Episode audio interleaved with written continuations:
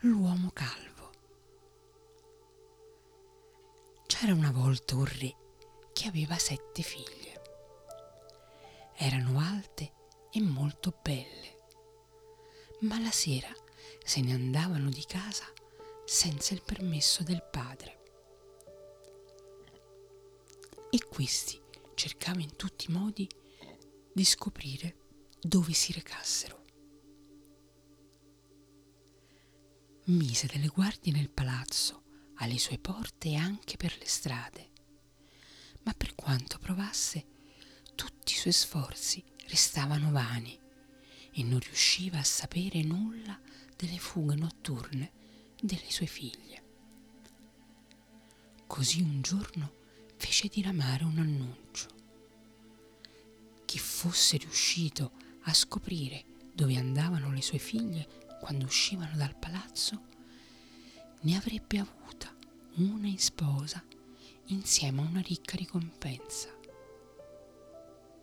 Chi però avesse dormito per tre notti nella casa del re senza riuscire a scoprire il segreto delle fughe notturne delle principesse, avrebbe avuto la testa mozzata.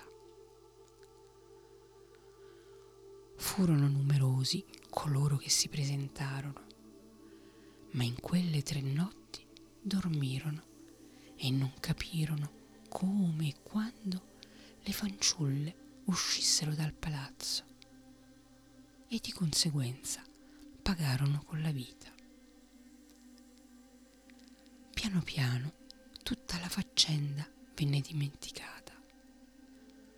Solo il re continuava a essere disperata fino al giorno in cui comparve un uomo calvo di nome Amat, che udita la storia decise di risolvere quel problema una volta per tutte. Mentre si recava dal re, incontrò per la strada una vecchietta che conosceva. La donna gli chiese, Amat, dove vai? E lui rispose, Senti un po', mammetta, ho sentito dell'annuncio del re e ora ci vado. Forse Dio mi aiuta e riesco a chiarire il mistero e a guadagnarmi la ricompensa.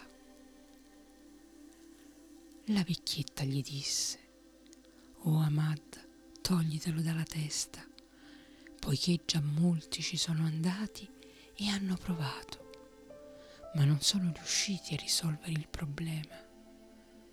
Anche tu finirai per sacrificare la vita e questo è un gran peccato. Per farla breve, lei poteva dargli tutti i consigli che voleva, ma senza successo. Ahmad disse, oh mammetta, sai bene che sono un buono a nulla. O il caso mi aiuta e vengo in possesso di una fortuna, oppure mi ammazzano e così mi liberano da questa vita piena di fatiche e di dolore. Quando la vecchia vide che le sue parole non sortivano alcun effetto su di lui, gli disse, E va bene, caro ragazzo, se sei proprio deciso a rimetterci la vita, vieni qui e accetta da me un regalo. Aprì un angolino del suo fazzoletto e ne trasse una piccola tabacchiera. Gliela diede e disse, quando la sera ti corichi, mettiti questo tabacco davanti al naso, perché esso ha la proprietà di impedire il sonno. Quando vogliono uscire la notte, quelle ragazze spruzzano nella camera una medicina che fa addormentare.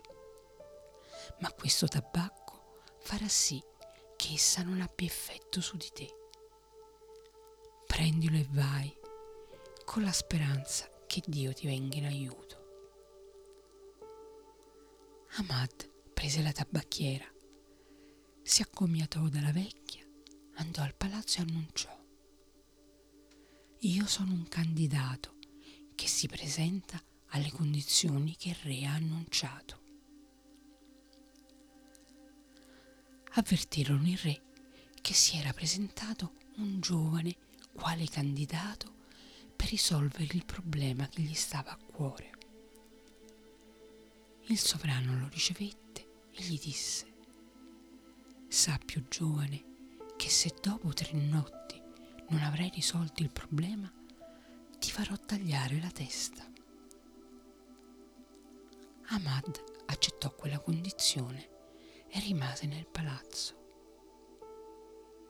Per dormire gli diedero la camera attigua a quella delle principesse. Seguendo le istruzioni della vecchia, Ahmad, al momento di coricarsi, si mise sotto al naso una presa di tabacco e poi finse di dormire. A mezzanotte le ragazze si svegliarono e una di loro andò a chiamare Ahmad, ma quello non rispose. Così la fanciulla tornò dalle sorelle e disse, Muovetevi, quello si è addormentato.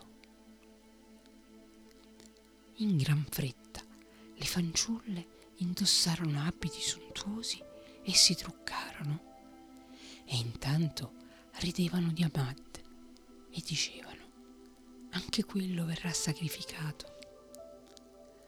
Poi uscirono dalla camera, ma anche Ahmad si alzò e silenziosamente le seguì. Le fanciulle si recarono nel giardino del palazzo e andarono a bussare per tre volte al tronco di un albero possente. All'interno dell'albero si aprì una grossa porta e le sette fanciulle entrarono nell'albero. Ahmad restò molto stupito, ma dopo qualche minuto bussò anch'egli per tre volte e di nuovo l'albero si aprì. Ahmad entrò e si trovò in un giardino dove vide alberi molto alti che avevano foglie di diamanti e rami d'oro. Usignoli cantavano e il terreno era coperto d'erba e di fiori. Le figlie del re si avviarono ridendo e chiacchierando lungo Colmo della gioia, Amat spezzò un ramo la più giovane delle sorelle udì il rumore e si volse. Ma Ahmad fu sfilto a nascondersi dietro un albero. Lei però disse alle sorelle, venite, torniamo indietro. Questa notte sono molto inquieta. Quel giovane è molto furbo, certamente riuscirà a scoprirci. Ma le sorelle risero di lei. In tal modo Ahmad le seguì fino alla riva di un grande fiume, sul quale galleggiavano barche sontuose. In ciascuna di esse stavano un giovane alto, robusto e bellissimo. Le fanciulle scesero ciascuna in una barca e vi si sedettero. Poi si allontanarono a remi felici e contente. Ahmad restò per un bel po' sulla riva e da lontano giungevano al suo orecchio risa e canti e musica e così andò avanti fino all'alba. Poi i rumori cessarono e Ahmad comprese che le ragazze si apprestavano a ritornare. Lui allora si volse, colse un paio di rami e foglie di quei fiori e poi lasciò il giardino per la via da cui era venuto. Bussò tre volte all'albero che di nuovo si aprì. Quindi tornò nel palazzo e si mise a dormire nel suo letto. Un paio di minuti più tardi arrivarono le principesse e videro che Ahmad dormiva. Ne furono molto soddisfatte e andarono anch'esse a coricarsi. La mattina seguente il re fece chiamare Ahmad e gli domandò, Ebbene, che cosa hai visto questa notte? Ahmad rispose, Ieri sera mi sono addormentato. Dammi il permesso di rimanere qui altre due notti. E per quanto il re tentasse di indurre Ahmad a tornarsene a casa, quello non ne volle sapere.